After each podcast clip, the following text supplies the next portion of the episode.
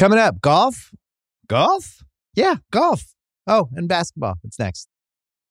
This episode of the Bill Simmons podcast is presented by State Farm. If you've ever been in an accident and you're okay, but you know what happened, your first reaction is going to be, man, why did that happen? If you ever buy a new house or a new car or a new anything, there's this little rush you get when you're like, I did it. I made it happen. But really, the only words you need to remember are like a good neighbor, State Farm is there. State Farm has options to fit your unique insurance needs, meaning you can talk to your agent to help choose the coverage you need, have coverage options to protect the things you value most, file claim right on the State Farm mobile app, and even reach a real person when you need to talk to someone. Like a good neighbor, State Farm is there. Learn more at statefarm.com. This episode is brought to you by Michelob Ultra, the official beer partner of the NBA. It's just what you need to sit back and enjoy the game, and they're also getting fans closer to the game than ever. You can win exclusive NBA prizes like courtside seats, signed memorabilia, and more. I love Michelob because of how light it is. It's only 95 calories with 2.6 carbs. You know what the perfect time for Michelob Ultra is? A little double header, little NBA double header. Right, first half of the first game. I don't know, West Coast time. That's usually about five o'clock, five thirty. Perfect time for a beer. You can do it. Grab a pack to enjoy today. Learn more and enter for your chance to win at michelobultra.com slash courtside LDA 21 and up.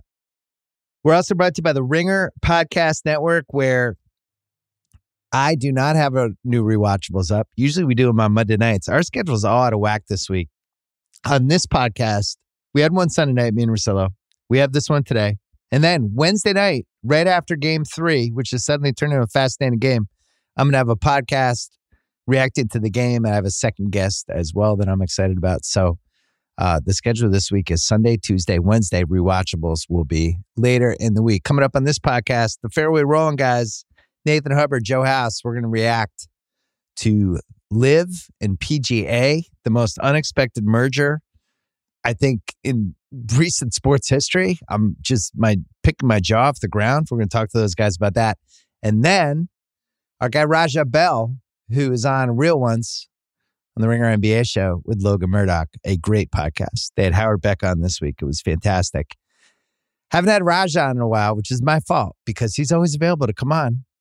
I just always forget to ask him out. But we're going to talk about the finals and what it's like to be in a team that gels and a whole bunch of other things. How he'd defend Jimmy Butler. I'll try to get him into trouble a couple times. That is the podcast. Can't wait. It's all next. First, our friends from ProJet.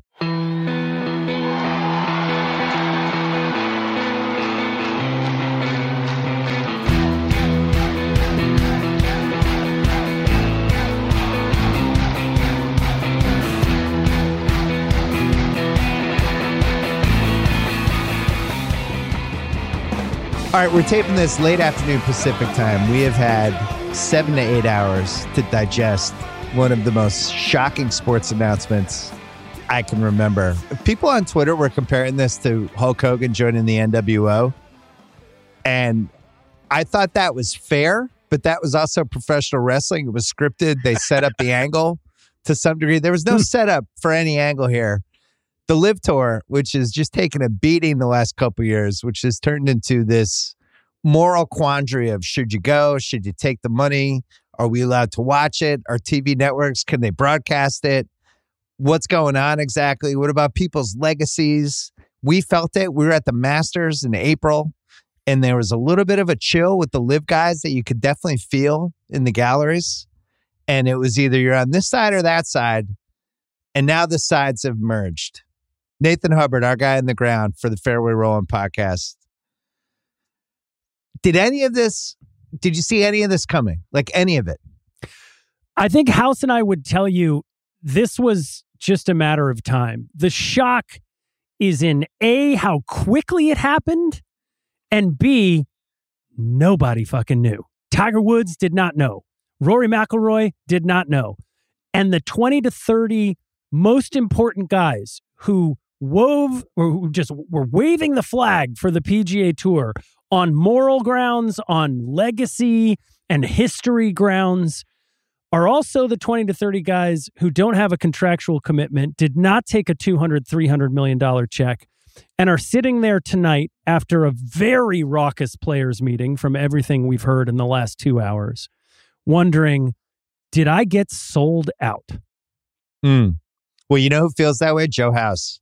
Joe House wanted to start a LIV tour podcast and was pitching it. And you could have cashed that money house and then also just still had a PGA podcast as it turned out. What what did you do wrong? Uh join forces with you? I don't know. Uh, I'm not sure the right answer to that. I will say this. I, like Nathan, am completely stunned by the timing, by the sheer speed with which this came together. But I will remind you guys, we were in the company of an industry heavy hitter that the one of the best things about the Masters, it it really is golf Super Bowl. The entire industry comes out, the parties are great. We were at one of these great parties hosted by a, a great host, an industry insider who on this topic shared with us a potential pathway for a kind of combination, for a role, but w- with the Saudis, you know, um, integrating in some manner with with the tour, and it and it made sense. What he outlined for us was something along the lines of the Saudis propping up this soft portion of the PGA Tour schedule and a soft portion of it of its tournaments where the sponsors, you know, have, have been feeling like second class citizens, and that's the fall series. But for sure, I, I, nobody had in their head that this was going to come together this year. That there was going to be something, you know, mere months fr- from the Masters. We're only like halfway through the majors. The U.S. Open is is is next week, so I don't think you know the the the the the stunning aspect of it is this, you know, um, the the speed with which this came together, right, Nate? Yeah, I think this is a reflection of what trench warfare this ended up being for both parties involved. The Saudis got into this to gain influence and Western assimilation. The stories and uh, around LIV and the highlighting weekly on the Golf Channel and all golf media pointing out the moral co- complications of the LIV League were not good for the Saudis. The discovery process in court of emails going up to the highest levels of government, not good for the Saudis. But it now appears that a lot of this litigation was draining the funds of the PGA Tour as well. You're going to hear a lot of questions, Bill, about who won this. You're going to be able to make a case that the Saudis have some measure of influence. You're going to be able to make a case that the LIV guys get the big check and now can continue to participate in the history of the tour potentially there's a pretty good case that the PGA Tour, from a business perspective, one, you're not going to have a LIV tour in 2025. I'm telling you that now. Like that, the product, which we have made fun of and joked about because it sucked, is going to disappear. But the end objectives of the parties involved in that tour seem to have won out today. So this was basically a very fancy roundabout way for the Saudis to fund part of the PGA Tour. That's where we've landed, House and and in many respects it is the answer that I think they ultimately desired fr- from the get go. And they did bring to bear, you know, the, the leverage that they had. They did make the tour uncomfortable. The tour changed its calendar in less than a year. The tour changed the way it compensated its players in, in, less than a year. And the tour went around and really like checked in with all its most important partners. Its TV partners are like, we're good, right? We're going to put all the best guys on TV most of the times to to really bolster the TV product. Uh, and the and the Saudis all along. I mean, this is the thing on Fairway Rolling that we've been hammering when it comes to the to the LIV tour. It's a bad TV show. It wasn't a good TV show. Like it wasn't a show that anybody wanted to watch. Um, and it and it goes to you know the at the guts of it, how is is professional golf popular enough to make a difference? And and ultimately, Nathan and I would say probably not. There is really room for for you know multiple um, competing tours where all the best guys aren't going to be together. Most often, in that proof of concept, you know, we we have validation that that um, people want to see the best golfers play. Often when we when we watch the Masters and we watch the PGA Championship, where LIV guys played quite well, and the interest in both of those championships was was was quite prominent, right, Nate? Yeah, I think the thing on this one for me is the PGA has basically three of the four board seats. They can outvote the Saudis. They have control. to me, this feels a little bit like we talked about this on Fairway Rolling a bit, but this feels like the Facebook acquisition of Instagram to me, Bill, where at the time people were like, holy shit, they spent a billion dollars on Instagram. And now you look back and you go, oh my gosh, that move saved the company. And so for a little while here, there's going to be some murky waters because of the hurt feelings about the business decision to put these two things together. But golf is not big enough for there to be two separate leagues. And so when Monahan had a kill shot on the league, he took it. The question now is what does he do about the 20 to 30 great players who have delivered a really good TV show this spring in these elevated events, one of which we saw last week, where all the best guys have been playing with each other more frequently on the same courses and the ratings are going up? Those guys are not under contract. Those guys didn't take the check. Those guys waved the flag for the PGA Tour. How are they going to take care of them? You know, this story combines a bunch of different things that have happened with other leagues. Like, for instance, the ABA, when that launched in the late 60s, their goal was always to get a merger with the NBA, right? And then eventually the players intervened, and that led to a lot of Players Association stuff. And the ABA was like, fuck it. And they started competing. But ultimately, they wanted to get in the NBA. It was the same thing, not much different with the way the AFL and the NFL was in the 1960s. We'll start this league, we'll either compete with them or we'll merge um, when XFL started with Vince McMahon, that was supposed to be an alternative league in the spring.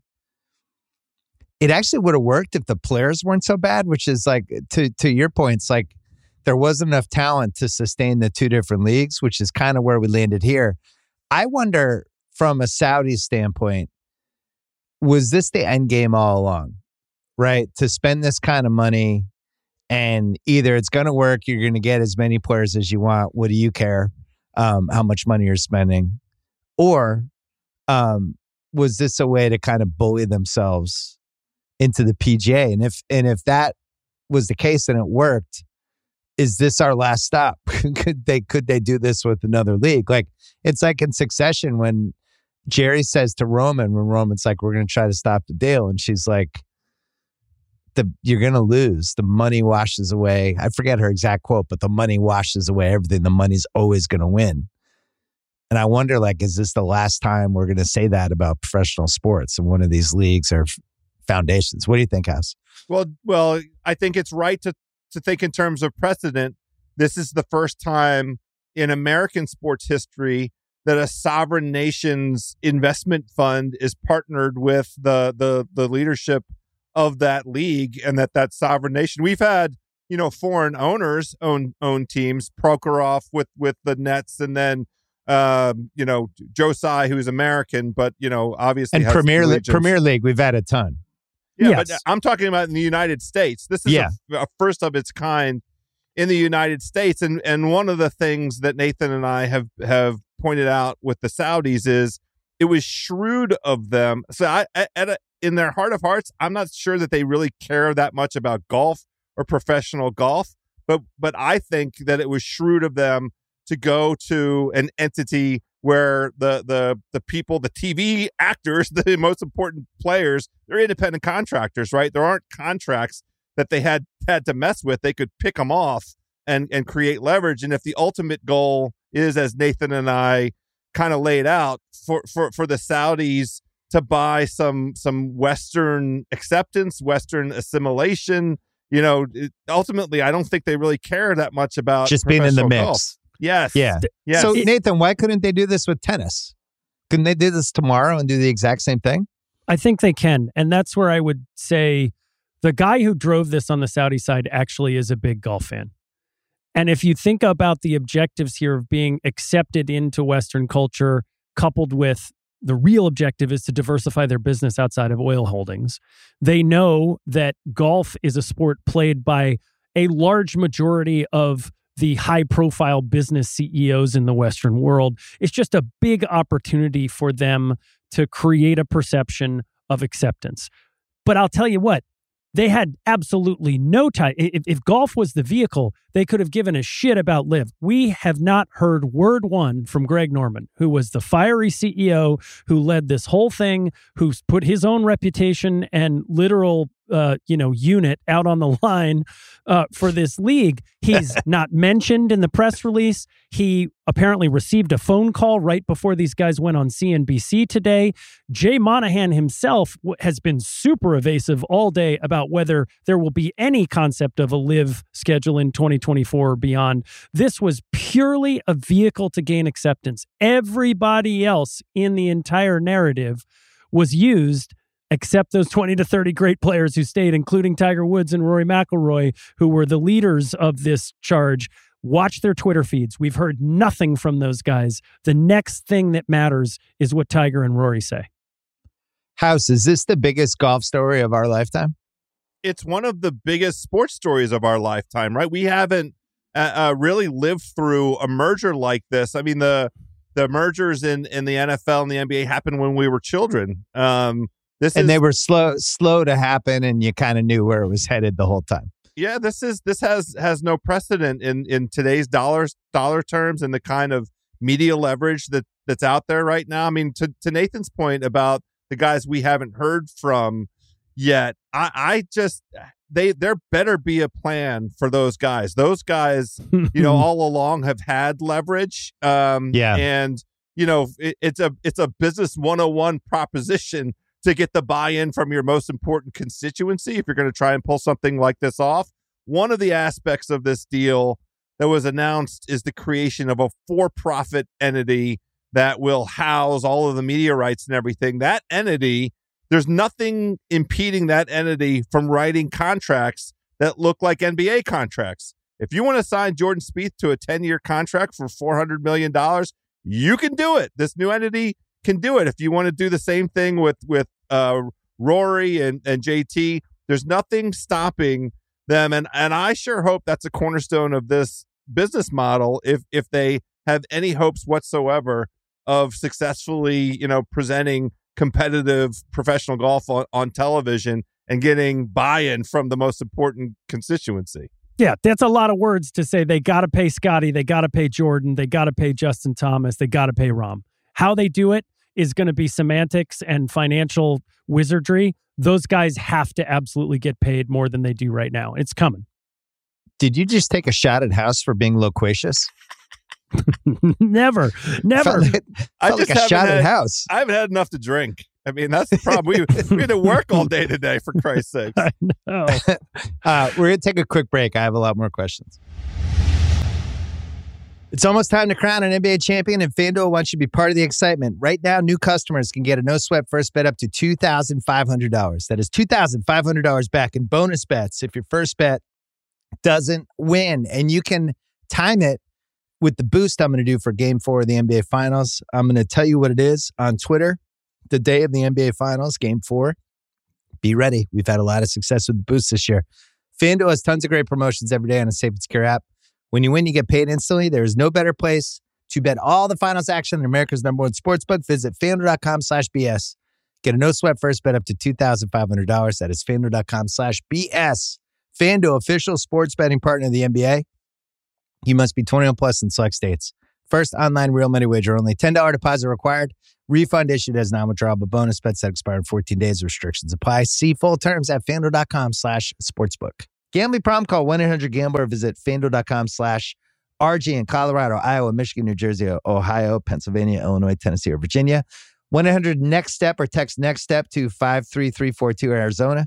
888-789-7777 or visit ccpg.org slash chat in Connecticut. 809 with it in Indiana. 800-522-4700 or visit ksgamblinghelp.com in Kansas. 877-770-STOP in Louisiana. 800-327-5050 or visit mahelpline.org slash problem gambling in Massachusetts. Visit mdgamblinghelp.org in Maryland. 877-8-HOPE-NY or text HOPE-NY in New York. 800-522-4700 Wyoming or 1800gambler.net in West Virginia. This episode is brought to you by Michelob Ultra, the official beer partner of the NBA. It's just what you need to sit back and enjoy the game and – they're also getting fans closer to the game than ever. You can win exclusive NBA prizes like courtside seats, signed memorabilia, and more. I love Michelob because of how light it is. It's only 95 calories with 2.6 carbs. You know what the perfect time for Michelob Ultra is? little doubleheader, little NBA doubleheader.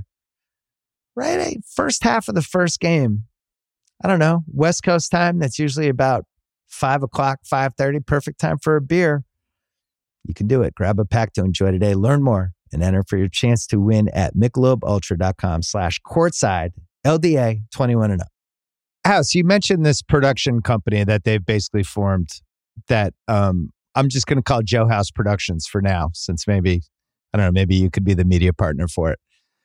What, what is, at this point, they, they've basically bought all this out. They bought out the competition, they've merged. Why would they have to pay Jordan Spieth that kind of money? Why would they have to pay Collin Morikawa a seven year, $50 million? Like, where else are those guys going? Because there's no competition anymore. It's like if I'm at a an auction for my school and I'm the only one bidding for whatever, then I'm just going to bid whatever it takes to win. And that's it. If I don't have competition, the competition's gone. So why, so why are the players going to even benefit from this? So it's, it's an awesome point, And many of the criticisms that ha- are coming out today across the, the landscape um, fall into two categories. And one of them is the potential for um, suppression of, of wages, suppression of, of, of earnings. Um, and the other th- thing, which is very funny, is that the, the, you know, big way that the fight between LIV and the tour, you know, took place was in the context of litigation having to do with antitrust. Um, they just mm. eliminated all competition. There is, you know, if, if, America's antitrust laws have any teeth in them whatsoever, I mean, the Justice Department, um, I would imagine, has to get very busy right now because the existence of LIV, ironically, um, undercut their their arguments that, there was a antitrust uh, uh, violation in, in, the in the works with with the PGA Tour. Now this combination, you know, there there's really no other competition for professional golfers in the entire world. I guess my answer would be, you know, why pay Spieth? Why pay Morikawa? It's it's it's because those guys lead to the competition that makes the um tour of viable TV products, like the yeah, entertainment just have product. That's what the prize money's for, though. But I mean, what to me, we're going back to square one where we were six years ago. We are, except now there's a blueprint for how you become an activist shareholder in golf. And you see guys who will buy up know the corporate raiders who buy up little bits of a company and create chaos until they get into the boardroom. That's exactly what happened here.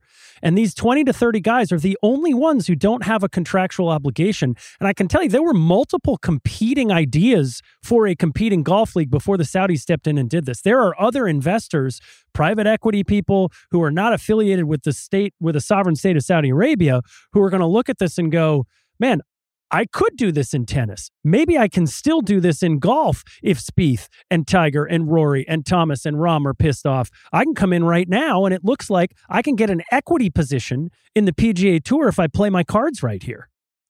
Hmm. Well, all right, so let's talk this out. Golf and tennis.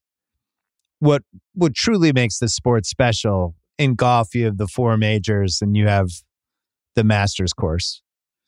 And in tennis, you have the four majors, and then you have, you know, the the U.S. Open and Wimbledon and and the French Open, which are like these iconic venues that you couldn't really compete against, even if you tried. So you you could could have the tour, you could get players, but you wouldn't have the magic of the Masters, or even like right now the French Open. Other than that, I don't know why it wouldn't work if you got enough guys. Like if Tiger and Rory said, "Fuck this," oh, Jeff Bezos just called. Amazon wants to fund, you know, their own golf thing, and they and they could care less about money as long as it's on, uh, as long as people buy Amazon Prime stuff. Um, that to me doesn't seem unrealistic. We've watched people squander money left and right, like billions and billions. Other than that, I don't see how a rival tour would work. It would it would have to be basically the Saudi blueprint, but with some super rich guy or like what Nathan said, some giant equity fund? What are what are the other options, Nate? It's the startup play of a company that's just trying to get acquired by a larger entity. And unfortunately, the the tour has shown that this is a possible way in to House's point without I mean they better have a plan for Jon mm. Rahm. That that's it. I mean, hey, it's great. We're going to get a Ryder Cup. They better have a, a plan for Mark Hubbard. I mean, well, what's he going to do? We haven't heard from him yet. well, we have. but yeah, I mean, Mark Hubbard right now sits at 69. Nice. On the FedEx Cup rankings. The top 70 guys were were destined to keep their card next year and keep their job, get into all the big events. Well, now what happens when Brooks Koepka comes back to this tour, if he can? When Mm. Bryson comes back? When DJ comes back? Does 69 still get you in? Or are the rules going to change? So, for a bunch of guys like that who are not the bread and butter of the tour, but the sort of mid tier, there's a whole lot of ambiguity. This might mean a lot more money, a lot more opportunity. Might also mean that what it takes to be successful, you just got backed way the heck up. House, did this whole thing teach us that the PGA Tour was actually making way more money than they were letting on? I don't know the answer to that. I mean, they had a reserve that they created for the purposes of, you know, unanticipated changes in the business climate. And then we had unanticipated changes in the business climate—a double whammy in the form of the pandemic in the first place, which, Yeah. you know, greatly curtailed uh, competitive golf. And so there had to be some kind of subsidy from the tour that occurred. And then right on the heels of that, this disruptor that really changed the entire compensation structure for the tour. So the the the the, the tour's coffers, I think, took kind of a double whammy hit. And one of the Hmm. things that that I think was an accelerant to all of this was the tour doing some, you know, um, quiet feelers to its sponsors saying, Hey, you know how we're offering $20 million in a dozen events that we hadn't previously offered before? Um we might need your help like with with 8 to 10 million for per per event. We might need an extra you know to 12 times 10 120 million bucks. You, you know you think that you can, we can we can work out a deal around like i think they put out some of those feelers and maybe didn't get the best reaction because the sponsors are like uh what extra am i getting for the extra money um and and and so it was sensible for the So you're saying don't do that. We shouldn't try that with our brands at the Ringer. well Okay. i Got it. I, I'd like to, to talk to, to somebody, anybody willing to cut a deal. As, as we know, I'm very available at all times to be bought at, at really any price. But uh, other other folks, right? That might not be the way to go about it. Nate, what's your take on that? Do you think the PGA Tour was hoarding a little more money than maybe they were letting on, or um, or is House's answer correct? I- don't think so because the urgency of this and the way that it was delivered without any of the other stakeholders knowing suggests that money was the problem and that the death by a thousand cuts of these legal battles was hurting the tour and that Monahan didn't have a clear line of sight to how to pay a $20 million purse for the tournament at Jack's place that we Mm. just finished last week. So I think he got to a place where his options were narrowing and he felt like, you know, in, in technology companies, it's a soft landing. It's why I'm a little suspicious of all this PR. It feels like the tour and Monahan in particular are taking face punches to give a graceful exit to LIV and really give the Saudis what they ultimately wanted because he believes that from a business perspective, this was the only option for him to take. It's a natural compromise that happens through the course of business. It just doesn't generally involve selling out the families of the 9 11 victims. And that's the other shoe that's left to drop. They're furious. They're being loud. It's probably based on how fast this came together. It's probably not something that Monahan and the rest of the tour were prepared for. So if they ultimately lose this PR battle, question is does this damage golf overall? And it gets branded with all the negativity that the tour has thrown in the halls of government and in the press over the last year at what was the moral complications of the LIV League. Well, so that makes me think uh, the antitrust thing is huge. And the whole wait a second, not only are we not going to win any sort of anything anytime soon, but this is going to drain the fucking shit out of us. And we don't really have another play. Because here's, I mean, here's the next point. We haven't even talked about this yet. We're 24 minutes into this part of the podcast. Why this week of all the fucking weeks? like you've the US Open next week. It's going to be awesome. It's going to be in Los Angeles. You're coming off a really fun PGA. Like this is like kind of the sweet spot of the golf season. Um, got the British coming later. Like why now? Which makes me wonder. They they must have felt like we got to solve this now. Like for nobody knowing for the timing. I don't know, House. What what are the reasons? Like we it would be today. Well, it was reported that they've been in these discussions for two months, and you know, it, wow, it's how does that not come out? That's just amazing. well, Three th- guys is- in a room. it will all come out over these next few weeks and, and months and it's going to be super fascinating i think but right as as soon as the the number of guys in the room expanded between three five or seven i think they started to get worried about the possibility of a leak and losing the opportunity to control the narrative in this manner it it is it's a half baked day it's a half baked presentation it's a half baked press release it's a half baked uh, bit of, of communication to the most important stakeholders, the the the, the players, and you know I, I think they they clearly uh, measured the threat of this leak against you know walking out in this half baked manner, and and just decided fuck it, we got to go. I think they thought they were vulnerable. You've got U.S. senators right now saying these guys were in my office last month telling me that the Saudi nationals controlling a golf league on American soil was a threat. And by the way, they're taking up the same issue with TikTok right now. Do you want a foreign national controlling something, a media property that a bunch of people are invested in? All the same concept. Now, I think Monahan's Monahan's calculus was if I let this get out, it's got more of a chance of blowing up the deal because some stakeholders going to scream, I think this is the right thing for us. I'm going to take the kill shot and deal with the the the screams later and and, and eh, that's that's the only explanation for why he would do this. And again, he put his lieutenants out on the line of fire for a year to take bullets. And this morning they woke up and found out about it the same way that the three of us did. Is there any possibility of all the people who are supposed to play the US Open next week showing up on a Wednesday and just not playing No, or No. protesting or doing No any sort? That's out, right? No Yeah. chance. no N- chance. No, because in part because the PGA Tour doesn't own the U.S. Open. But I think the reaction, look, the, the reports coming out of this players' meeting that happened this afternoon, and by the way, the only player in the top 20 who's up there just about is Rory McIlroy in Canada Mm. for the tournament this week. So when we say they were in the room, people who are on the call on the Zooms heard a presentation from the commissioner and we're hearing that it was a highly highly highly contentious meeting.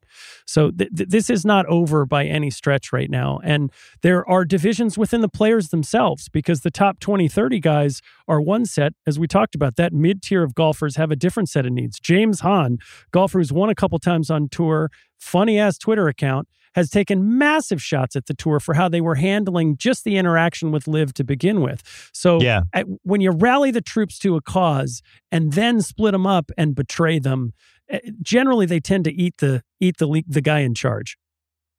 Well, and then we're opening the door for the rival league formed by Tiger and Rory and Mark Hubbard, the big three.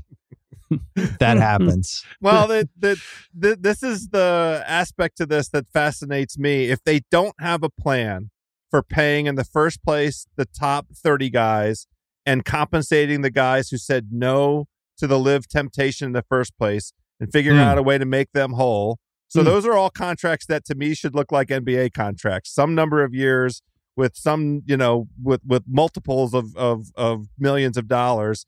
And then I I if if this was, you know, my architecture, I would have a plan for players 31 through 150 and have contracts lined up to give those guys. You you you need to take care of of the, the the folks that are on TV. The people that are on TV need to be happy for that TV product to work. You need to minimize the dissenting views. Now, I mean, J- James Hanna is not in the top 150. I, Nobody I, I don't think. And, No. and right, It- and and he, he's he's a punchline. But 31 to 150 are still meaningful contributors to this television program. If you want a compelling television program, you have to have underdog stories. We loved Michael Block at the PGA Championship. We love Sam Bennett, the amateur, at the Masters. Those were outstanding performances. They made the, that television those television programs compelling. That's how you you continue to have compelling underdog stories. Is to you know pay everybody. That, that that's how you do. That's the point of a cornerstone sponsor. The most compelling story, though, that comes out of this is Phil Mickelson. and Wither Phil, who Wow. goes down now as one of surely the most controversial, but now sort of inarguably the most transformational athlete in American sports. He's done as much to change it as probably any guy since integration happened in in major I- league sports. You got to tap the brakes because LeBron is sitting right here. LeBron, LeBron has done a lot. But in a way to act, absolutely transform the league, Michael Yes. Jordan yes. talk to me Yes. For more sure. than Phil. Oh, way, way more, way more. The player, the the the the um player empowerment that LeBron ushered in when he showed everybody the leverage that the players have, I think is is unrivaled. But this is a conversation for another podcast on another another day. I just don't think that I would put Phil Mickelson ahead of LeBron James. No, but I understand- ushering something.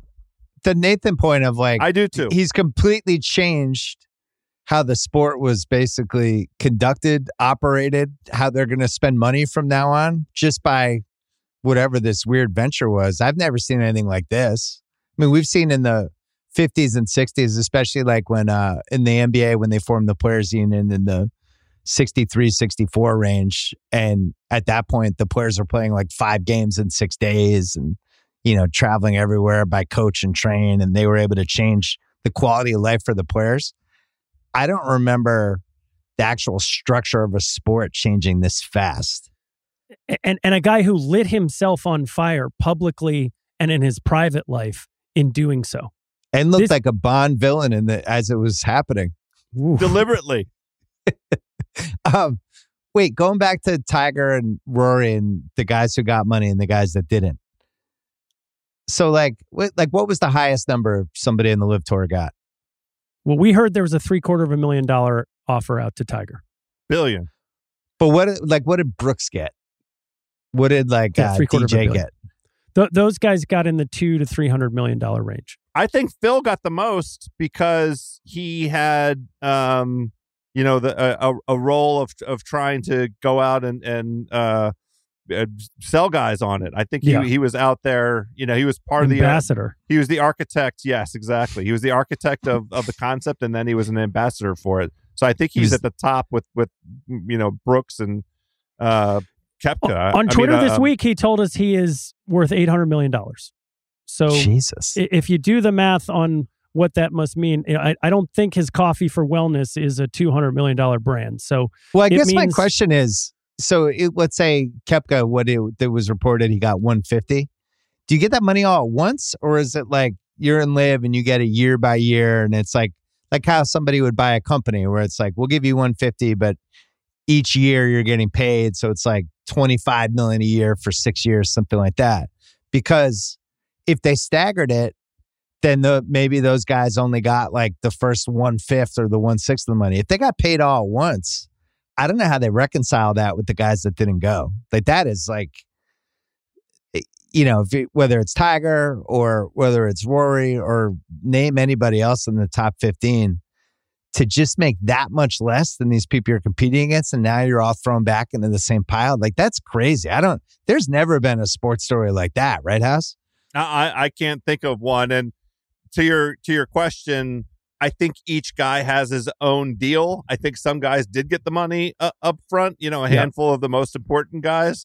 I think other guys might have gotten it the way that that you described, BS. Um, and it, it's a it's a case by Like for every year you stay, you get more. And there there's also some question about whether or not like some of it was treated as an advance. Like if you win, you don't get extra money for the winnings. It counts against the advance that you got. But I think again, that was on a player by player basis, and there's not ever really been enormous transparency. I think it's one of the reasons why the LIV guys were cool with the idea of settling the lawsuit so that none of this compensation They were like, structure "Great." stuff yeah came out.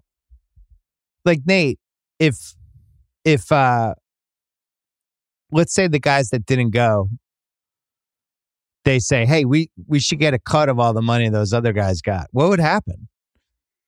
I because at some point, like Phil and DJ and those guys, but yeah, cool, that's not happening. You'll get Well- zero dollars from us. Yeah, well, there's a couple of ways that they're thinking about this. The first is there's a conversation about there being a tax on guys who want to come back to the PGA Tour. Last Oh. we last we talked at the Masters, we were hearing a lot of grumblings that Brooks was not particularly happy about being over on LIV. He was back. He wanted to come play for the legacy against the best guys against the history. It felt like there was some blocking to that. And of course, the reason that it was so hard to re onboard him onto the tour is he took 150 or however many hundred million dollars. The other guys didn't. Like, how do you Yeah. how do you create equality there? That's been a lot of the conversation today. So the first would be those guys have to pay if they want to come back, um, which feels like a lot for them to swallow. And so that's why I think at the end of the day, you're going to see something more along the lines of what House was describing, which is a whole bunch of financial engineering designed to pay the 30 guys that matter and who, again, still have a tiny little bit of leverage in this situation because they're the only ones who aren't under contract. Brooks Koepka's under contract. That, by the way, uh, Jay Monahan now controls as head of this whole entity. And with the voting rights over the Saudis, he can tell Patrick Reed what to do in so many ways. Uh, and it, whereas, like, Spieth can do whatever the heck he wants. He's still an independent contractor. Rory can do whatever the heck he wants. So they're going to have to find a way to either tax the rich who want to come back in. I just think at that point, those guys are like, "Eh, I'm good. I'll stay where I am. I left for the money. I'm going to stay for the money probably more likely they're going to have to take some of what got invested by the Saudi investment fund today and reappropriate that reappropriate that in whatever creative way to the guys who matter. House, what do you think of the Denver Miami series before we go? I am. My opinion hasn't changed that Denver is more talented. I'm worried about Mike Malone's ability to persuade Michael Porter Jr. to play defense. I wasn't worried about that coming into the series. I'm worried about it now. I'm worried about the fact that the only city Taylor Swift isn't playing is Miami and everybody else is lost. Oh, you saw that whole thing. That with the, every every city she's played, they lost in the playoffs, except she's not going to Miami. There's this thing going around the internet. Does Taylor control the NBA playoffs, Nathan? Probably she probably made this merger happen today. we got to we're going to find out. Uh, House, who you betting on in Game Three? Denver, Denver money line and uh over on Jokic props. All right, we're going to talk about uh, NBA with Raja in a second. So you guys are going to be together, U.S. Open next week.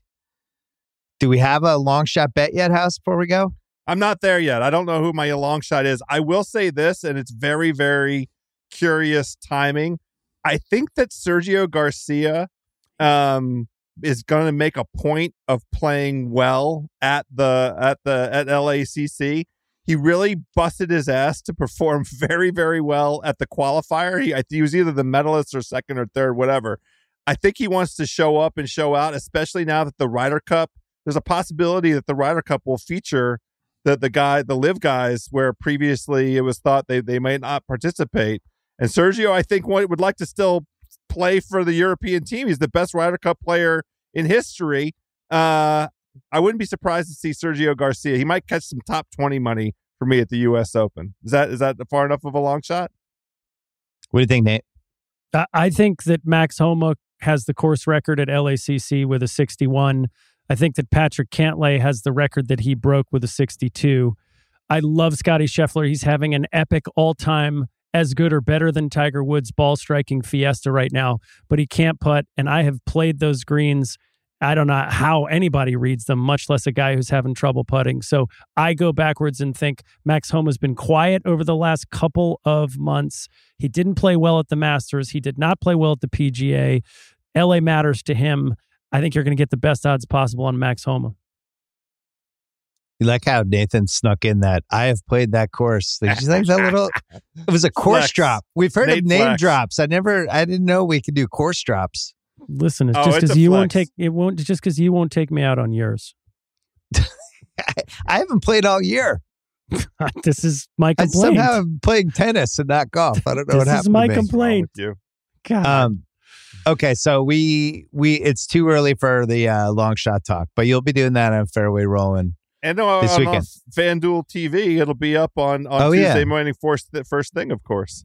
Well, let me ask you this: as we're a week away, what's the most fun U.S. Open winner story? Wow. I mean, t- ti- take Tiger off the table. well, he's off the table. He's not playing golf until the end of next year. I mean, the end of this year. At the Yeah, but I'm saying Tiger's always the answer to what's the most fun story. So remove Tiger.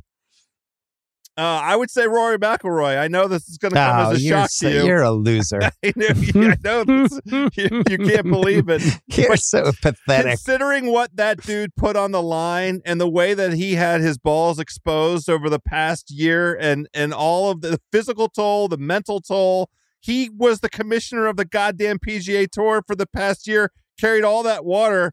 It would be nice for the for for for the golf gods at this moment, at this juncture, if they had a sense of humor to let Rory go out and take down the US Open the week of the announcement of this crazy merger.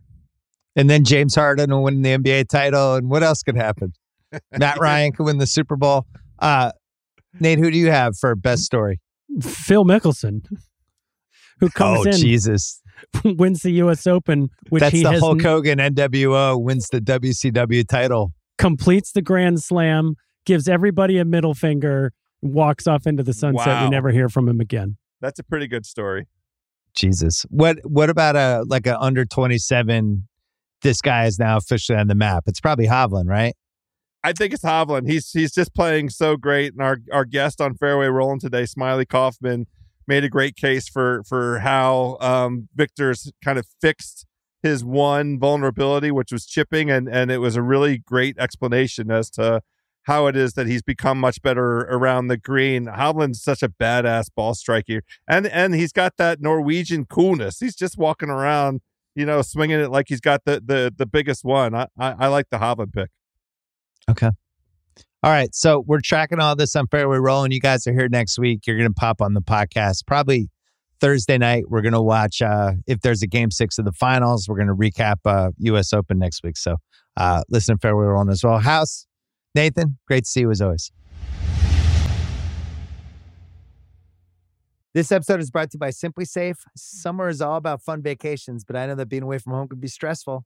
So many things can happen. That's why I like to recommend SimpliSafe, award winning security that can help give you peace of mind when you're away. The only thing you should worry about while you're on vacation is having too much fun. I have in my home. It's great.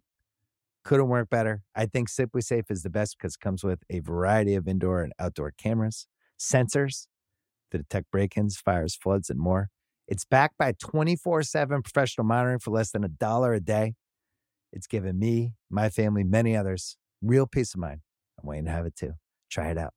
A 60 day money back guarantee, no contracts right now. Get 20% off any SimpliSafe system with Fast Protect monitoring at simplisafe.com slash BS. That is SimpliSafe with two S, simplisafe.com slash BS. There's no safe like SimpliSafe. This episode is brought to you by Burger King, which has the greatest commercial song I think I've ever heard. The ultimate hunger hack has arrived, my friends. BK's Royal Crispy Wraps. Choose from four bold flavors classic, spicy, honey mustard, and the new, drumroll please, fiery buffalo. Oh, yeah. I'm getting that one. They're only, only just $2.99 each because at BK, have it your way. You rule. Try Royal Crispy Wraps at Burger King, $2.99 each. Price and participation vary. U.S. only. All right, it's been far too long, and it's my fault. He's busy for us, Raja Bell. He's on Real Ones. He's dealing with Logan. Logan's got a huge ego. He's got a just a lot of ego maintenance with that guy. Um, but you have been on for a while. I had to talk to you because for a variety of reasons. First of all, good to see you. Um, the concept of a team coming together like Miami has over these last eight weeks.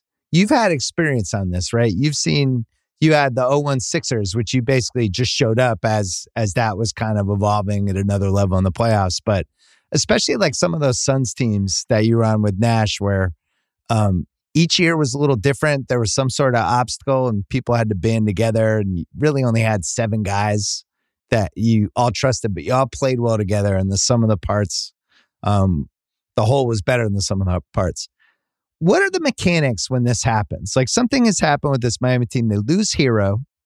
Robinson, they basically take out of the attic. He's covered in cobwebs and bugs, and they just pull him out. He's making threes again. Caleb Martin turns into Kawhi Leonard for a week. Gabe Vincent looks like a $20 million free agent. Everybody plays well together. They're just all on the same page. How does this happen?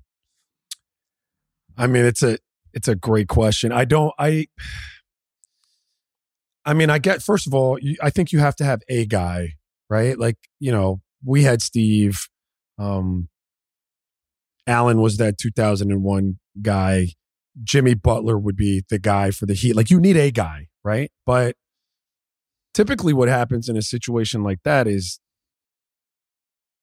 you feel like you're so low, like the odds are so stacked against you for whatever reason that it just kind of neutralizes the pressure. Like it, it becomes less, you know, less about winning and more about just proving people wrong, right? Like everyone, no one's given us a chance to do this, right? So, for instance, the year I was, you know, I think it was my first year in Phoenix, and they had played really well in the playoffs the year before, and we get to camp, and Amar'e goes down, and it was my first experience with it, but everyone wrote us off. Like without Amar'e Stoudemire, there's no chance. And we just, you know, for me, it was perfect because coming into that, had the pressure been associated with with with living up to what they had done before, who knows how it would have worked. But I didn't have it. It was like we weren't supposed to win anything anyway. So let's just go out there and rock. And then, you know, it helps when you have a bunch of guys. And I think similarly with the two teams that I was on, we had a bunch of guys that felt a little disrespected Mm. for whatever reason, right? Like whether it was was right um, that we got drafted where we did or we didn't. Ultimately, our careers panned out the way people projected them or not. The point was we felt disrespected, and so you know you combine you know, no pressure, you know feeling disrespected just to begin with, and then people not giving you a shot to do anything because of the circumstances, and you wind up you know with guys that kind of close ranks, rally the troops, um, you know really start to dig into roles in a way that that you might not ordinarily because you know the stakes are different and you know you just kind of lock in a little bit more and and you just kind of you just close ranks and trust in a way that some teams are able to capture that without the circumstances but but some teams you know those circumstances really help them do it Yeah, as you're talking about that, it makes me think like it's not heat culture; it's chip on chip on your shoulder culture. Like you look at that Suns that Suns team you were on, every single guy in that team had been counted out or disrespected or given up on or traded. Or in Nash's case, Dallas was like, "Eh, sixty million, too rich for our blood. Go." Absolutely. Like steve, steve was like that. Shawn marion played with a huge chip on his shoulder all the time. You talk to tricks right now he's still got a chip on his shoulder. Um we we had a bunch of guys like that that 01 sixers team. A bunch of guys that Yeah, blue collar probably weren't you know celebrated for the NBA players that they ultimately were but but had this just this level of grit and and determination to prove people wrong. And the heat culture is is they go out and they find that like they identify that better I think than any other team in the league you know everybody can see a guy and say Duncan Robinson can really shoot or you know this guy can really do that but what you, it's hard to identify is who who's got that that it that grit that Udonis Haslem in them, like where they'll make a career out of just saying "fuck you," you didn't believe in me. Well, I wonder Riley was kind of like that as a player, right? Way back when, 50 years ago. But that was the kind of he was on this team with Jerry West and I think Elgin briefly, but then Wilt Chamberlain, and he was always like the grunt work guy for years. And maybe the grunt work guys, like I'm sure you see that with certain people. We've talked about that. You've been on the pod before. There are certain guys that is like, oh, that guy's a Raja guy. Yeah, That's, I- that guy's in the Raja wheelhouse. You can kind of spot those dudes.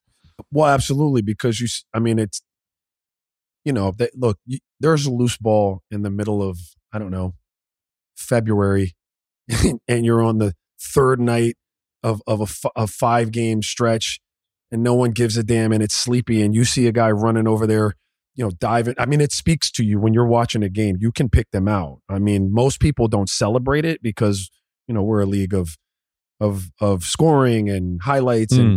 but if you're really watching for that you can find the guys that that play like that and you know just they got a chip they're they're not taking shit from anybody they're they're ready to pop off you know sometimes it looks like they're hotheads but you know what they're a lot of times that's a guy wearing emotions really really you know on his sleeve and really towing the line of of emotions that are needed for him to either be successful or not be successful. And when guys can channel it and really dig in and not cross that line too often you can get you can get you know a really good cog in the wheel for one of these teams that are trying to win a championship. And if you get multiples um, and you've got some star power well then look out Here's the difference, I think, with the Heat and some of these other teams. Like that 0 Sixers team, that was a good team. That was a one seed.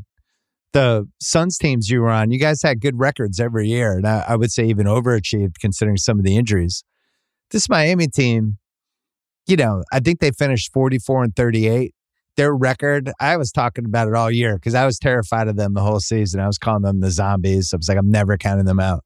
Um, but they, you know, they they were six games over 500, but had stretches where like over and over again, these games they would dally around, they'd fuck around, then fourth quarter they would finish the game.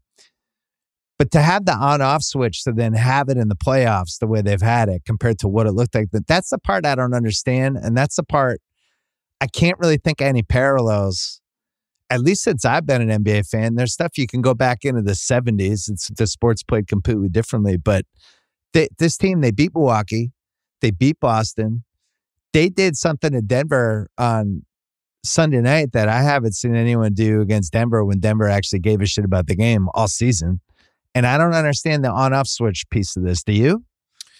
I don't either. I've I've I've seen one player, one player um, that I've been around in, in, my career in the NBA that could flip a switch. That was LeBron. I, I didn't. I I never subscribed to it. I always thought, you know, you were playing with fire for the most part. But LeBron I actually watched him flip a switch when I was there with the Cavs um, for my limited time in their front office. So I've seen a player do it.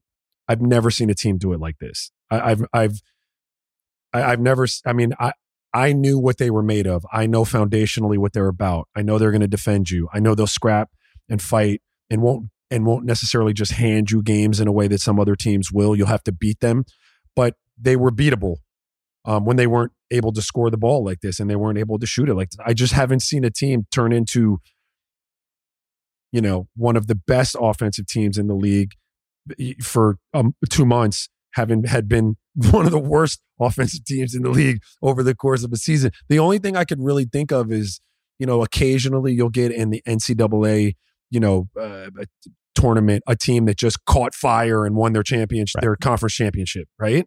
But I've never seen it in the NBA. It happens in baseball where like the 2013 Red Sox were like this, where they just they got hot and it was great. It was like, cool, we're gonna we're gonna win the World Series. This is I love this. But in basketball, over the course of four rounds, one of the reasons I love basketball so much is you you usually the right team wins. You can su- shock someone in one series, but for the most part, like the quote unquote hot streak, you don't really see it. But in this case, I'm not even sure it's a hot streak because they play well. Like Porter had a quote today.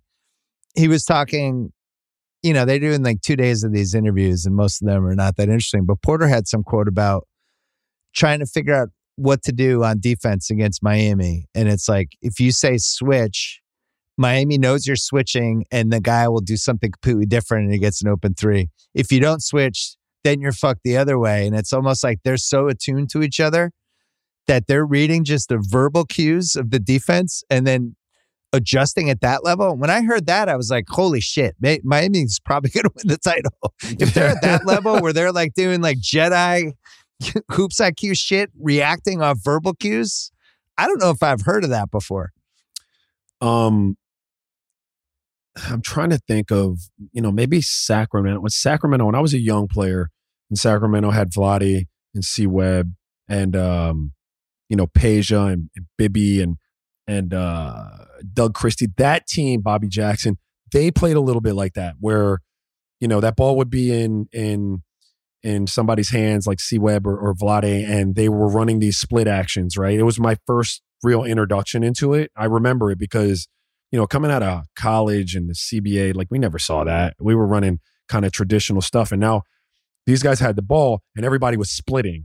And I remember trying to figure that out and I mean, it's a pain in the ass when, when it's when it's run well, right? Because you have to just be on. But and Miami Miami is really good at it, probably even better at it than those teams were. Like they, it is an it is a, an in sync type of in tune with each other ability to kind of play off of one another. But I think Denver, I think Denver did a decent job in game one. Now Miami still got open shots; they're going to get them. Like that's you know that's why they do that. But if you're getting it right more often than you're getting it wrong. And then the key with Miami, I think, is to be able to be in a spot to contest.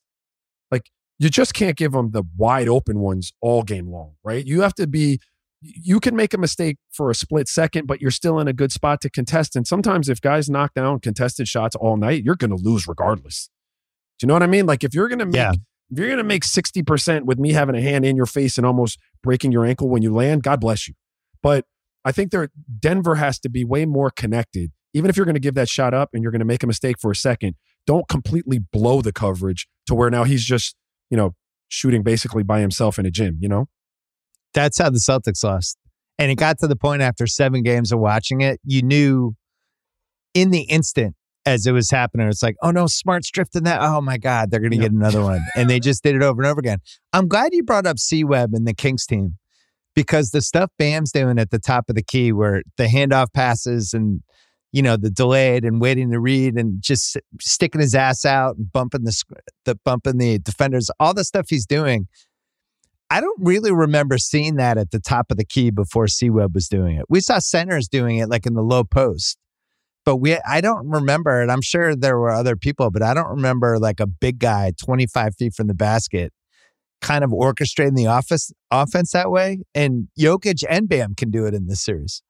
Yeah, it's it's a pretty cool thing. And I got to play with the guy. I hadn't seen anyone either. And but I got to play with a guy that was really, really good at it too with Boris Diaw. So that year when Oh, we, he's yeah. phenomenal, like an, just an orchestrator, a, a PG um, in the front court. Once once you've gotten it there and you can get him the ball, and he just makes the right read all the time. Plus, he can score the ball. Um, and so it's uh, you know I have an appreciation for watching that.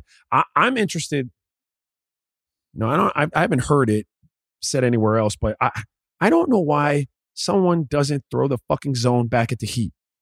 Like I don't know why they don't try that. Just I'm not telling you it's going to work, Bill, but Yeah. why not right if the splits and all of the action that they run is so good and it's so hard for you to guard it why not not let it happen they can't it's not going to hurt you if you're sitting back and, and basically playing in these zone areas like you can concoct some sort of i don't know you can go 3-2 or 1 you call it just put your guys in the areas that you think they can play most advantageously in these zones and then don't worry about the splits like that like Well, you Let- tell us, how hard is it to just learn how to play a zone on the fly in a week? Um, I mean that's it's not easy if you haven't. I mean, Denver hadn't employed it all year. I'm not going to say it's it's easy, but I would say this. I would say there might be a couple minutes in a game where you could take a look at it without wholesale zoning it and really committing to it. Um, I, I would just be interested to see does it alleviate some of the inconsistencies in in your you know ability to guard and make the right call defensively when they're running all of this kind of split action.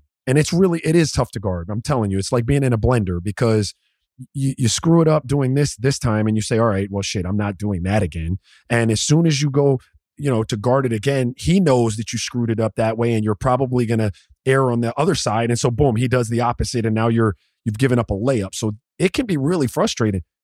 What happens if you just sit back and let them like just catch them every time? Like they're running into somebody else in the zone.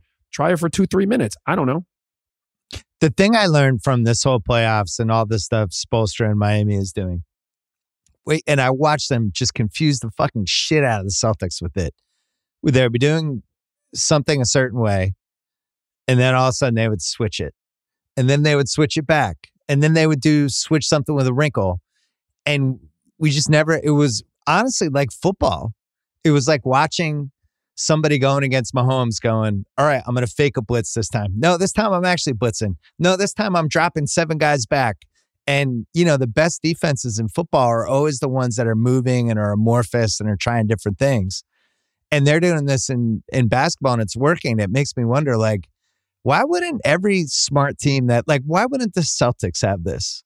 Why wouldn't they have like zone looks and the ability to put like Tatum in the middle, like just roaming around in some extended two. They have the guards that could guard people 30 feet from the basket. They have big guys that can protect the rim and jump out on the corners.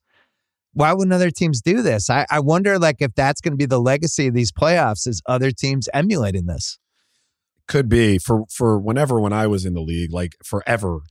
Uh, it was it was a um I don't know, it, it was just it was frowned upon to play zone, right? It was almost like a cop out. Like guys, it was like taboo. Right. Don't we're not playing no damn zone. We're playing man. But you know, if you remember back to like the Toronto series against Golden State, both of those teams were very willing to to hop into something different. They were zoning, they were going boxing one. They were just, you know, willing to throw a bunch of stuff at it. And Erik Spoelstra is great at that. Spo is like, Spo's like, okay, you called a timeout. We were we were in man. Well, now I am in zone. Just because I know you were calling a play for, you know, Spo is just gonna keep you on your toes the whole the whole game. And I've always said this as just a as, a, as an individual defender when I'm guarding, you know, some of the best players on the planet. If you give them the same look over and over and over again, you have no chance. They are going eh, over the course of time. Good O is going to be good defense all the time. Like it's gonna it's gonna bear itself out. The offense is going to win because it, it, they're just shot makers. These guys are incredible at being able to to to create space and make a shot. So if you're going to give him predictability, oh, he's going to find a way to now whether he makes it or not. I mean, maybe he's off that night. The law averages usually work themselves out, and those great players make more than they miss. But but it's the same. It's the same with the team game, right? Like I don't want to give Bam right. Bam. Let's say Bam's at the top with the ball. Bam. I, I ideally first game they stayed off of Bam, played back, made Bam score the ball a little bit, right? Which he which he was happy to do. Which he was happy to do. It didn't win, but the next game, what they started doing right was Bam said, okay, well if you're not going to be up near me close enough to guard me, well then you're certainly not close enough to help if I'm able to get into some little DHO and and now my offensive player is on the other side of me. Jokic is back in the paint, so it's gonna. I become a screener now, kind of like Draymond Green a little bit, right? Like they're not playing him, but his man's not close enough to him to help if he sets the screen either. So he becomes He's the in best. no man's land. He's no Yeah. no man's land, right? So if you're going to give him the same look, then they figure that out. But like sometimes get up and play him. Like sometimes pressure him so he can't pick you apart. Sometimes, you know, sag off of him. Sometimes we're gonna, you know, I, you just have to be flexible. And I do, I do think there's something there. Like if the Heat are able to kind of, and I hate to use this term, but I, I use it affectionately, like junk it up in a way that can get them to a championship. Like that becomes something that a lot of people have to look in the mirror and say, hey, man, do we got to get more flexible with what we do defensively? Like, do we got to think outside the box a little bit more? I think that concept of junking it up is the most underrated thing about this whole playoffs because they do it intentionally. They they I watch them do it to the Celtics. They make the game super chaotic and weird. You get knocked out of whatever you love to do, and it turns into like this kind of bizarre pickup game where there's plays, but it's going all over the place. There's no flow at all. He'll call timeouts, Spoelstra at the weirdest times, right when you have a little momentum, it stops. And it's just this disjointed, weird, chaotic game. But then the Heat have the ability to just calm down when it gets to the fourth quarter. Like I was going through, you know, they in the playoffs this year. So game four, Milwaukee, where they come back and win, they're down 12 with 609 left. And they put up a 41 point fourth quarter and go 13 for 18. Game 5 mm-hmm. Milwaukee, they're down 16 with 10 minutes left. They put up a 32 to 16 in the fourth quarter, winning an OT. Game two, Boston, they're down 12 with 10 minutes left and nine with six and a half minutes left. 36 point fourth quarter, they win by six. Game six, Boston, they're down 10 with four minutes left. They make it where it ends up being the Derrick White play just for Boston to survive. And then game two, Denver, 36 point fourth quarter. They're 11 for 15 in the quarter, and they're down eight heading into that. Like those are five examples against the three best teams in the league where they just pulled, they pulled back into the game. They shot the lights out, but they also like were playing the game they wanted to play. And watching what they did to Jokic, I hadn't seen that all year. And it was like they turned Jokic into a scorer. Those were hard fucking shots. He was 16 for 29. Like eight of those were him doing the whirling, spinning, you know, in into traffic or him hitting a three with a hand in his face. Like it wasn't just that um, his assists were down. I, they made it really hard for him. And I just don't know how Denver's going to adjust to that because I've never seen somebody do that before. I know they're going to have an adjustment, but what is it?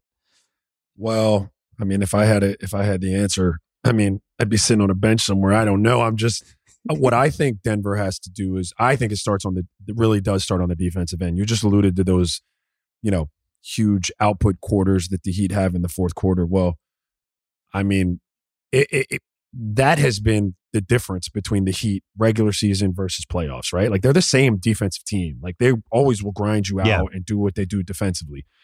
They have heated up in a way offensively that that you have to have a counter for. And you know, I would I would, I'm telling you now, I would throw some sort of zone look back at them. I would do it early. I would have it, I would have it maybe penciled in for after the first timeout, first media timeout. Like, we're going to script this. We're coming out and we're going to look Yeah. at it for like two or three possessions. Let me see what it looks like. If it if it bears fruit, maybe we'll revisit it, right? But maybe, you know, almost like a minute restriction for a player. Like we're we're gonna play in this zone for four minutes. I want to see how they adjust to that. Maybe try to alleviate some of the stress of all of those, you know, really, really uh precarious like split situations for some of those defenders. Um but you you have to you have to get the answer right more than you get it wrong on the splits, right? You have to have more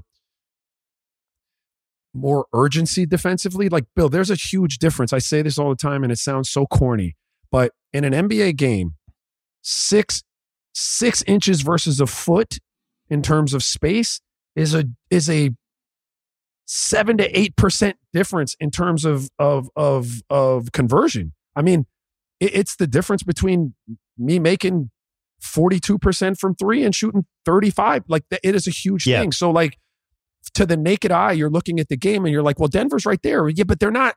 They are right there, but they're not. They're not there. There, right? Like they're not making that guy who's waiting for all of this split action to happen have to turn his back and now he's only got vision on one side of the floor. They're there in a way where he can just stand there and pick out, you know, whatever he wants to pick out. And so I think they've got to step up their sense of urgency defensively. They got to mix that zone up a little bit. And and what that will do, I, they probably won't go zone. That's just me wishful thinking. I don't think they'll do that out of the blue, but I would. But I think if you can if you can execute defensively just slightly better, fractionally better, it gets them out of that zone for those possessions that have stymied you and have your offense ground down to this hole. Right. Yeah. And I think that that is the difference in the game. If they can keep tempo up, right, and keep them out of that zone for, I don't know, five to seven percent, you know, like that's huge for Denver. But if if you're gonna just keep giving them, you know, not giving them, but if you're allowing them to do what they want to do offensively in a way that's producing buckets, especially late in games, is when that zone has really been fruitful for them. Like they're going to be sitting in it and they're milking clock, and now you're on a shot clock with five seconds. Joker can't get it because they just have him standing at the free throw line. And now you got one playmaker, Jamal Murray, and if he's not hot, you got no other playmakers on the floor. Really, that's a recipe for disaster. Yeah. I'm with you. Yeah, it's there's another thing that I think they need to do that is going to be in your wheelhouse, but I'm going to take a break and then I'm going to spring it on you. This episode of the Bill Simmons podcast is brought to you by Honey Stinger. This is a show about sports and culture opinions, but right now I want to talk sports facts, the data, the stats. Honey Stinger, sports nutrition, trusted by more than 1,500 pro and college teams. That's right, 1,500. That's all 32 pro football teams. That's 39 pro basketball teams, 29 pro baseball teams, and more that prepare, perform, and recover with the delicious taste of Honey Stinger's energy waffles, chews, gels, and bars. Honey Stinger is the one team's trust. Use code Simmons for 20% off your first order at honeystinger.com. That is S I M M O N S for 20% off your first order at honeystinger.com. This episode is brought to you by BetterHelp.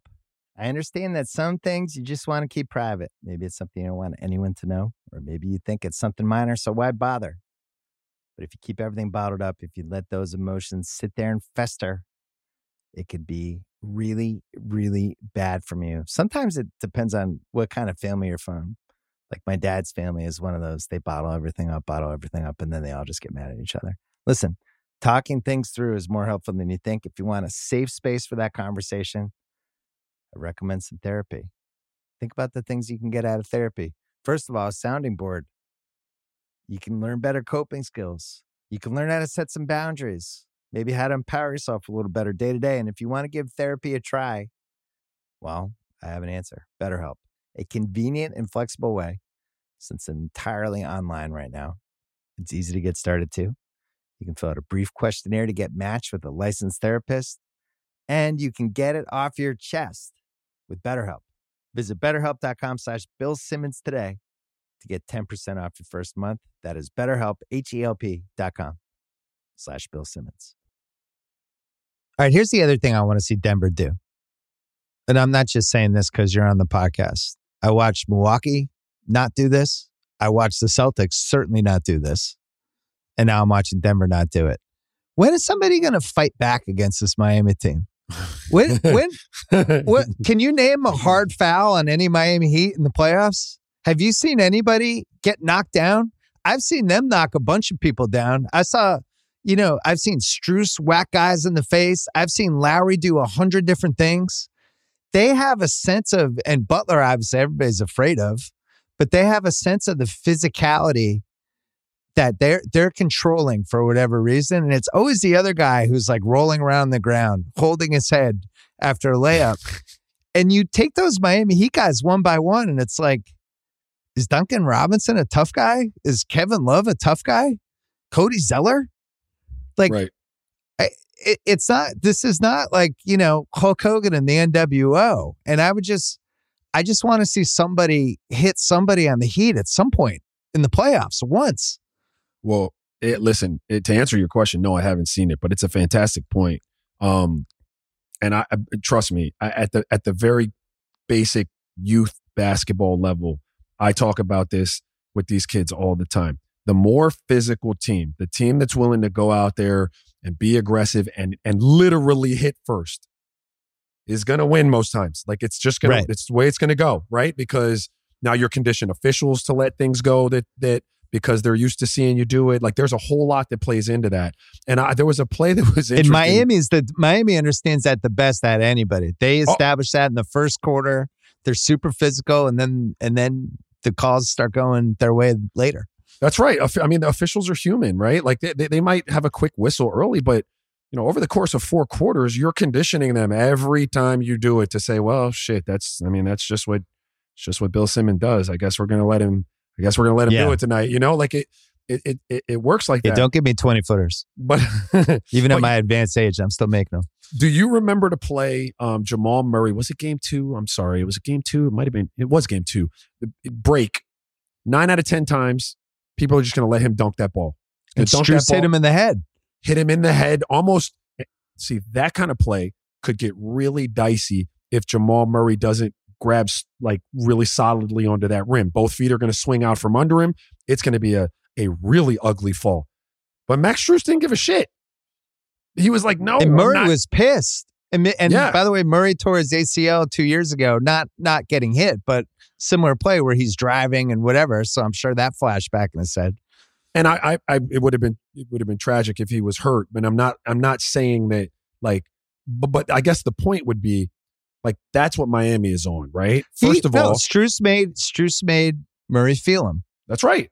And and uh, over time, you know, it's the same with like, you know, my young son who plays football, right? He's young, he's 11, and I'm like, "Yo, Zen, he's a he's a linebacker." I'm like, "Look, man, the first time somebody comes through that line of scrimmage looking to block you, don't worry about making a tackle. Don't worry about the tackle the first time.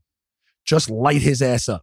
Just light him up so so that the next time he comes through there, he's not even looking to block you. Now you can go make the tackle, right? So like it's the same thing. Like, listen, bro, you're gonna have to start looking around for me because I am not afraid to be physical in a way that is is is borderline. And when that's creeping into people's heads, now officials are understanding this is the tenor of the game. Like this, this is you're you're operating in the margins, right? You have two teams that are really good. We're playing in the NBA finals. We're we're we're trying to get any little advantage we can get, and these are all accumulating, right? Like this, we're just talking about these little fractional advantages, and that's one of them. If the Heat are going to continue to beat them up and be more physical, and I think it's a great point. Like I haven't seen anybody. The only person I saw the stand up there was Grant Williams. Right, who took shit over it, and then I defended him at the time. I was like, "Fi- finally, somebody stood up to Butler. Um, so PJ Tucker, who's going to be in the league till he's fifty-five, this is kind of the only thing he can do, other than he can hit like two straight corner threes in a row. But he'll he'll never have more than twelve points. But he'll hit a couple to make you think. But what he really does is he puts his he puts his stink on the game. He puts his impact on it and he's not afraid like you know he's in the game and he's going to do a couple hard fouls, and he's going to make you feel it. And I w- I don't know if Denver has a guy like that. Well, they don't. They, I mean, I mean, Aaron Gordon could be a guy like that, right? Nah, For- he's not for their- totally like that. You No, know, but- you know who the guys. The guys in the Raja Club. He's not in the Raja Club. Well, he's not, but there are teams built like that, right? See, see, what we're talking about now is is is like construction of teams, and the reason Denver has this this beautiful offense to watch is because it's instru- it's constructed with guys that are that are like these these kind of uh you know jazzy type of players, right? Like to like if I'm like it's jazz, it's smooth, it's it's cool to watch, like it's like it's They're hip, finesse like players, it's mellow, yeah. they're finesse, yeah, it's per- perfect. Thank you. So and, and and they all do it great but that doesn't organically lend itself to being you know a physical tough you know defensive hey, i'll hit you back type of player right Bruce And so- Brown. I, I think Bruce Brown might have it. Bru- yeah bruce brown's a good name bruce brown's a good name but but it's He also might have a hard, a piece of it. it's a hard it's a hard thing to just switch into you asked me about a zone like that's a hard thing to say hey man like that hasn't been our identity and i haven't really even though that might be in bruce brown's like bag didn't really have to do it really all year and like that you usually that's him you'd have seen him doing that multiple times for them this year you know and Right. I but wouldn't you say it- there's there's a quiet toughness to this Nuggets team? Because I saw it in the Laker games. Laker Oh. team, that's a big physical, tough Laker team, and they took everything. They took every punch from them and dealt some back, but not not this extra level that you know that's Strus Murray play. I'm so glad you brought it up. It was the perfect example. wasn't quite a flagrant. They looked at it, but he made he made Murray kind of feel it a little bit. And I do I haven't seen anyone do that with Miami. I- Once. I don't think I don't think they're soft at all, and I, I agree with you. Like I think they're they are a tough team, but you and I both know like there's some times where where tough has like that's cool, but I'm gonna have to like gonna have to hit you back, and I'm gonna get in trouble for it. You know, This was your recipe against Kobe because Yeah. Kobe sniffed the shit out. This is what he lived on. Like, oh, that team's soft. I'm gonna fucking rip their hearts out. yeah, you're you're gonna get. I, again, I hate to do this on your pod because I do it on mine. I tell my kids all the time. I said, listen, dude, there are gonna be times where in your life somebody does some shit to you, and it's gonna require a response. That response is going to get you in trouble, but you're going to have to do it anyway. Know that I'm cool with that and handle your business. And and what we're what we're talking about now is one of those, right? Like, yeah, you could be tough. You've got all the way to the finals, and you're a great team. But maybe somebody needs to like, hey, bro, you come in here, Jimmy you come in here flying to the rim or you know i don't know anybody but we're just going to send a message that yo we're this is we're about it let's get it Like if you were on the Celtics last round and Jimmy's doing all the stuff he's doing against the Celtics, including the timeout call, staring at Al Horford. I'm guessing you probably would have been kicked out of one of the first three games. well jimmy and I, jimmy i love first of all i love jimmy's game. Like i of course you do. i love jimmy's game. Um but definitely would have been somebody that he and i would have been wrestling.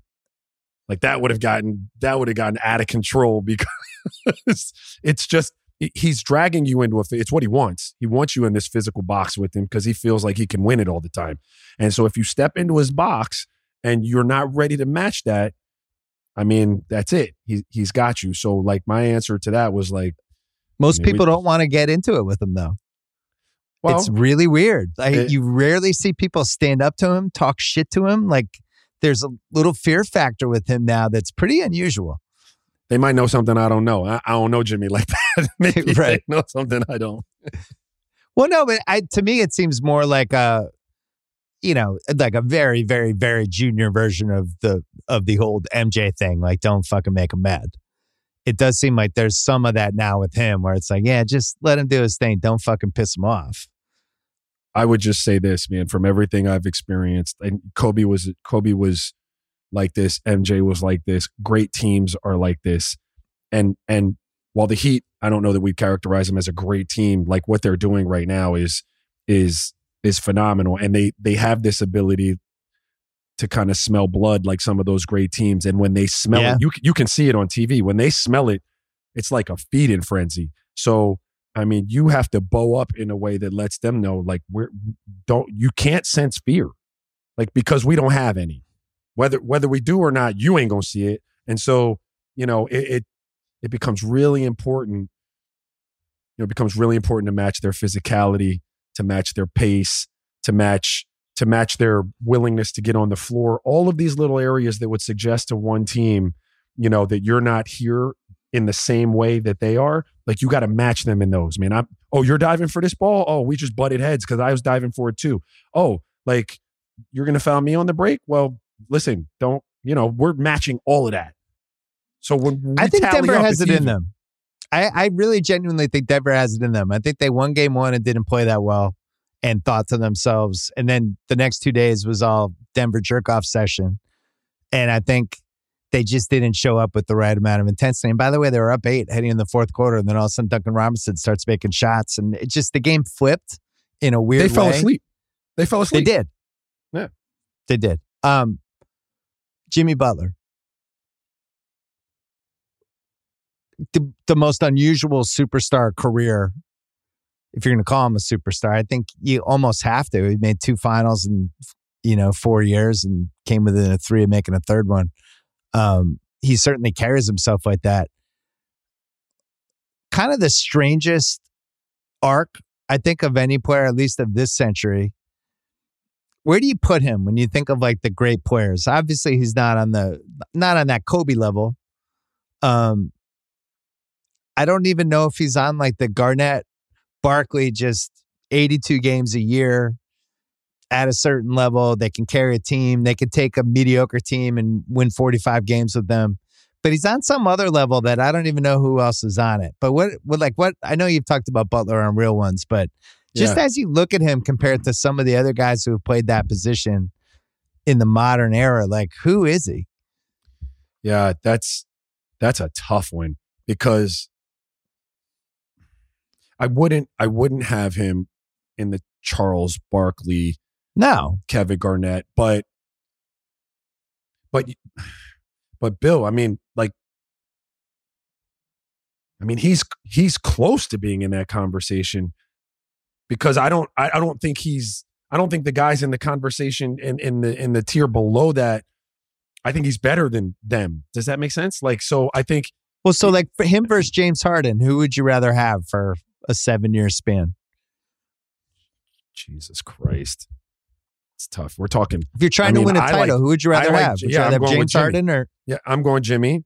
Um I think I would too. But here's the thing. Here's here's what's here's what's so weird about Jimmy, and I think I'm affected by this too. It's the aesthetics of it. I don't I don't uh, I probably don't appreciate him as much as I should because it doesn't look pretty all the time. Does that does that make sense? Like it's like not aesthetically appealing all the time. I watch it and I'm like, oh man, that's ugly, man. Like you on the right hand, head fake, and like shooting these crazy like I, I it just Line drive jumper. yeah, it's so weird looking at times, but it's so productive. And I would, yeah, to answer your question, well, I think James has all of this, like, I would say probably more overall skilled. I, I'm taking Jimmy. I'm, I, I, I factor in defending, I factor in toughness, I factor in, you know, culture and leadership and, and, and, you know, productivity when it matters the most. I'm taking Jimmy. Well, think about what you just said because as we left the 2010s, culture and leadership were not words thrown around with Jimmy Butler, right? You would have said the opposite. Even he came on this podcast twice. I really liked him. I liked talking basketball with him. And then I thought the way he handled the Minnesota stuff was really awful. Like I, I just didn't, I didn't get it. I, it felt like he sabotaged his way out of there. And um, there was a recklessness to it that I, I just didn't like. And I, I didn't think it reflected well on him. And then he goes to Philly, kind of the same thing where it just seems like every basketball stop he was at, he was kind of disgusted by the situation. But now you see him in this Miami situation last four years. And you know this, like guys get older, they get a little more mature. Maybe they learn how to bite their tongue a couple more times. But for the most part, it's it's so unusual to watch somebody kind of quote unquote get it this late. I think the thing that to me, what the greatness about him isn't just his ability to, to come through in the fourth quarters as he's done over and over again against the other good players. This is something I always said about Carmelo. I was never a giant Carmelo fan, but at least when you had Carmelo and he was in a game with LeBron or he was in a game with Dirk, he thought he was as good as those guys, which I think is a good quality, Right. right? Sometimes that can go the wrong way if it's, you know, like Shawn Marion, you don't maybe want to get into a shooting battle with Kobe in a game five. But Carmelo like really thought he belonged in that stratosphere. And I, I think that's what I like about Butler. He believes that. Like he believes my peers are LeBron James and Giannis. Like he really believes that. That's one thing. The other thing is he can kind of suck and still have a huge impact on a game, which I just really value with great players. Right? Harden, if Harden sucks, he's a disaster. Like he's just a negative player in all these different ways. Butler can be three for 13 like he was on Sunday night. And I still feel like he's he's going downhill. He's creating shots for people. He's in the right spots defensively. Like he's still additive. You know what I mean? No, absolutely. Because I mean, because he plays. I mean, he's a he's a rounded basketball player. I mean, with just defensively, he's always going to be helpful to your team. And and you know, he plays with a he plays with just a a an understanding of what the game needs and when it needs it. Like it's I, I want to say the greats have the ability to do this, but it's not just it's not just the greats. It's it's I mean, Steve could do this. It's usually a lot of times it's point guards and facilitators have this ability to kind of understand the tenor of the game and when they need to take it over. And you know, Yeah. you, you saw the Isaiah Thomases, the Magics, the you know the J Kidds. You know, Jokic does this too, where where they really just have a great feel for like, okay, it's me. Okay, no, I- but it The game's drifting a certain way. I have to stop this. This is the skill correct. Tatum is going to have in two years, but he doesn't quite have yet. Yeah, and and Jimmy's got this really like great ability to do that. So, you know, I- I, I think to your point, like he's always going to be valuable out there. And I think having having a dude that you just said believes that he is in the class with the man that goes that goes so far for role players, right? Because I talk about this with Logan all the time. I have to Yeah. be able as a role player to look into whoever the alpha is on. our team. I have to look into his eyes and get the sense that we're good. I got to see that in his face. Do you know what I mean? Because that goes a long way to help me. You know, so like him having that look and that air about him, just when you talk about the Duncans and the, you know, the Max Struses and all these guys that have this kind of like maybe even like an alter ego that Kevin loves when they get out there. Well, you know, a lot of that is is emanating off of a Jimmy in a way, you know, like it's coming like that that's coming off of him. We're looking at him and we feel like we're good because he's fine. So you didn't feel that way about Deron Williams? Deron's like, I didn't, I didn't get to play with Deron too long, man. They shipped Deron out like like a half a season with Deron. Yeah, it's it's really funny. I mean, the finals, I guess, is like this every year, but this year specifically, you have a guy who I don't know if they did the NBA. Russillo and I talked about this Sunday. If they did the NBA 75, I don't think he would have had any chance to make it. Butler, if they win the title, now you you know think about what it did with Anthony Davis. Like when the Lakers win the title, that put him in NBA 75 basically. Um, and then on the flip side, Jokic two MVPs and winning the title would put him in this whole different, you know, he'd be up there with Dirk and all these other dudes. So there's two guys mistakes. And then the other one is Spoelstra of just, you know, if he pulls it off with this team, now you're talking. I always thought the coach Mount Rushmore was pretty set, right? We had Red Auerbach, we had Popovich, and we had Phil Jackson and Pat Riley. And that was it and with- those were going to be our four. But now Spoelstra is kind of sniffing around. You never, you never cross paths with him, right? Um, I know Spo just to be in Miami, but I never play. I never played for Spo. I, I, I mean, yeah. If he if he's able to win this one, and he's not done, I mean, there's. You're right. He's sniffing around it. I got to play for some great coaches, but when I watch, I mean, really, one of the biggest blessings of my career was I played for, for Larry Brown. Then I had not Don Nelson, Jerry Sloan, um, Mike D'Antoni, back to Larry Brown, back to Don Nelson, and back to Jerry Sloan. So like I was super blessed to play for some amazing coaches, and I watched Spo's teams, and and like I'm in I'm in awe of some of the you know he like I talked about his in game strategy and stuff like that, but even in years past, and I would I would say like you know having guys like Duncan that aren't playing at all, And Duncan's not the first example of that. He used to do that with the LeBron teams with like James Jones and those guys. They wouldn't play for games. Mike Miller, remember Mike, Mike- Miller? right. Like through the finals, all of a sudden he was playing again. Like that, you know, that there's definitely a credit to the players, but like that's that's a credit to the the coach, his staff. Like that's not just the players, you know, and and and the trust that those guys must have in Spo and the process and what and what his decision making, you know, is about. Like it's got to be just incredible. So I watch those teams having played for great coaches, and and I watch Spo's teams, and I'm like, Jesus, man, that's he's got to be awesome. Yeah, it's such a good point. Like Love doesn't play in game one, and then game two has, has a real impact. He had like nine and ten.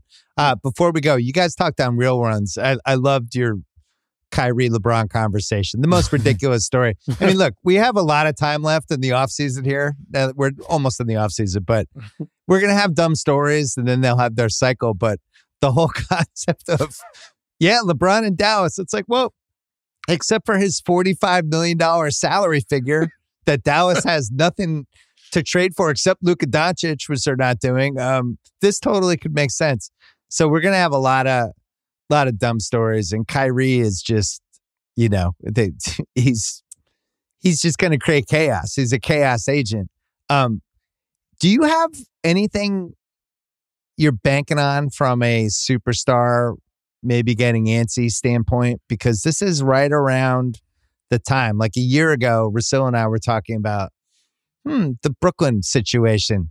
Starting to it's a little Yeah. scent to it. Wonder I wonder if, if those guys and then like three weeks later, KD asked for a trade. Do your spidey senses sense anything? Um, uh, I mean, the like one that- Philly? Is there a little little Philly, like just a tiny bit of an Embiid whiff right now? I don't. I don't think Embiid. No, I don't. I don't feel that with Em- Embiid necessarily. You know, the one that the one that I've been on, and I haven't.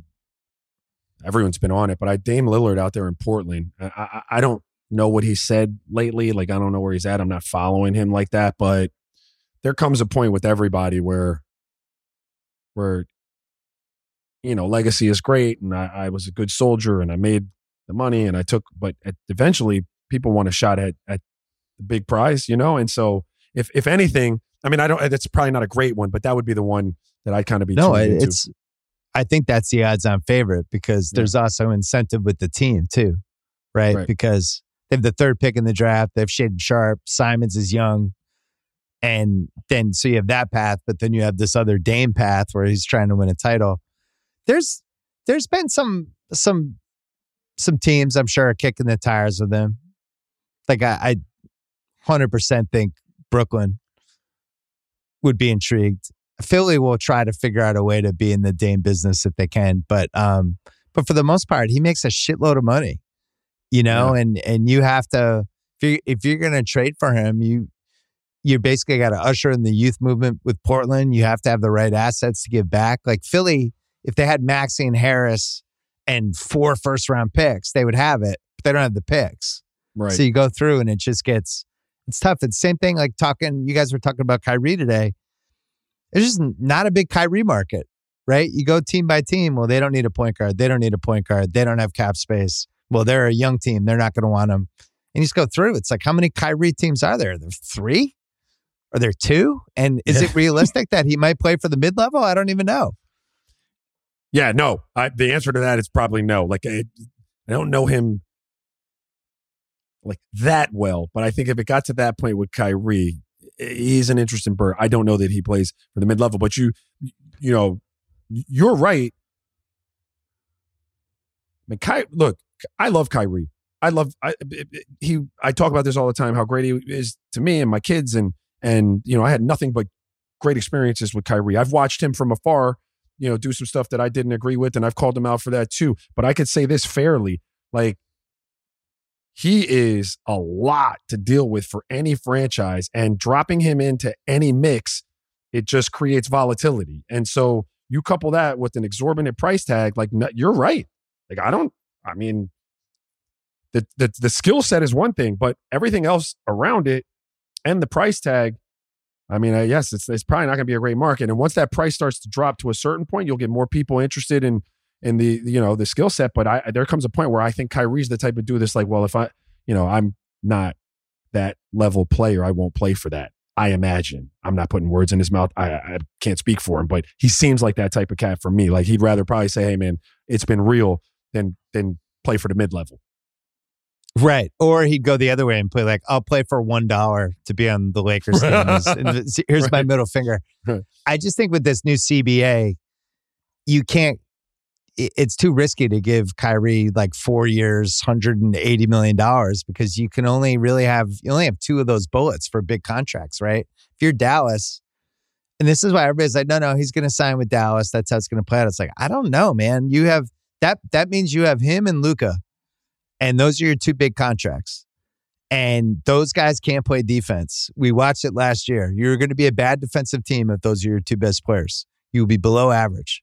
So how is that going to be? My guess is it would be one big one big year with like a team option for year two, something like that. Maybe it's 40 million for one year and he gets to keep that cap figure and then they have some flexibility. But yeah, it's it's trade season's upon us. I'm looking at Towns in Minnesota and that whole weird situation too, because they got the Edwards contract going. He just switched agencies. They're paying Gobert a ton. Towns is going to be making over 50 million a year. And you just can't have three guys making 140 million a year anymore. So we'll see. All right, Raja, give me the give me the Sun update before we go. Oh man, my give son, me the QB update. QB Yeah. QB Bell. Give me the update. we're headed up to Ohio State um, tomorrow. We had a good camp. Um, Notre Dame, I think, what was it, Sunday? Good feedback. And so the, we're just that Ohio State's our second stop, man. It's really just getting started in June. So it's we're, we're so he's heading tour. into 10th grade and you're getting a real taste of this. Yeah, he's headed into 10th grade. The recruiting thing for him has just started to heat up. He backed up. He was there. He was a backup as an eighth and ninth grader.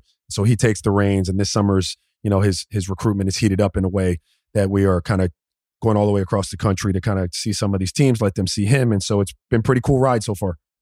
So these coaches are not used to meeting a parent who used to be a professional athlete who's also six foot six and who know who knows all the games and has heard all the bullshit. Yeah. Well, I mean, for the for the most part, like they they uh they've been pretty cool about, you know, keeping his his recruitment a little separate from like who I am. I just think I stay off in the cut, you know, like some of them I get a fan every now and again, but I, he's at an age now, Bill, where I got to let him speak for himself at least, you know, unless I'm addressed, I just kind of let him handle his business and I just try to be dad, you know, like I'm Dia's dad, less than him being Raja Bell's son.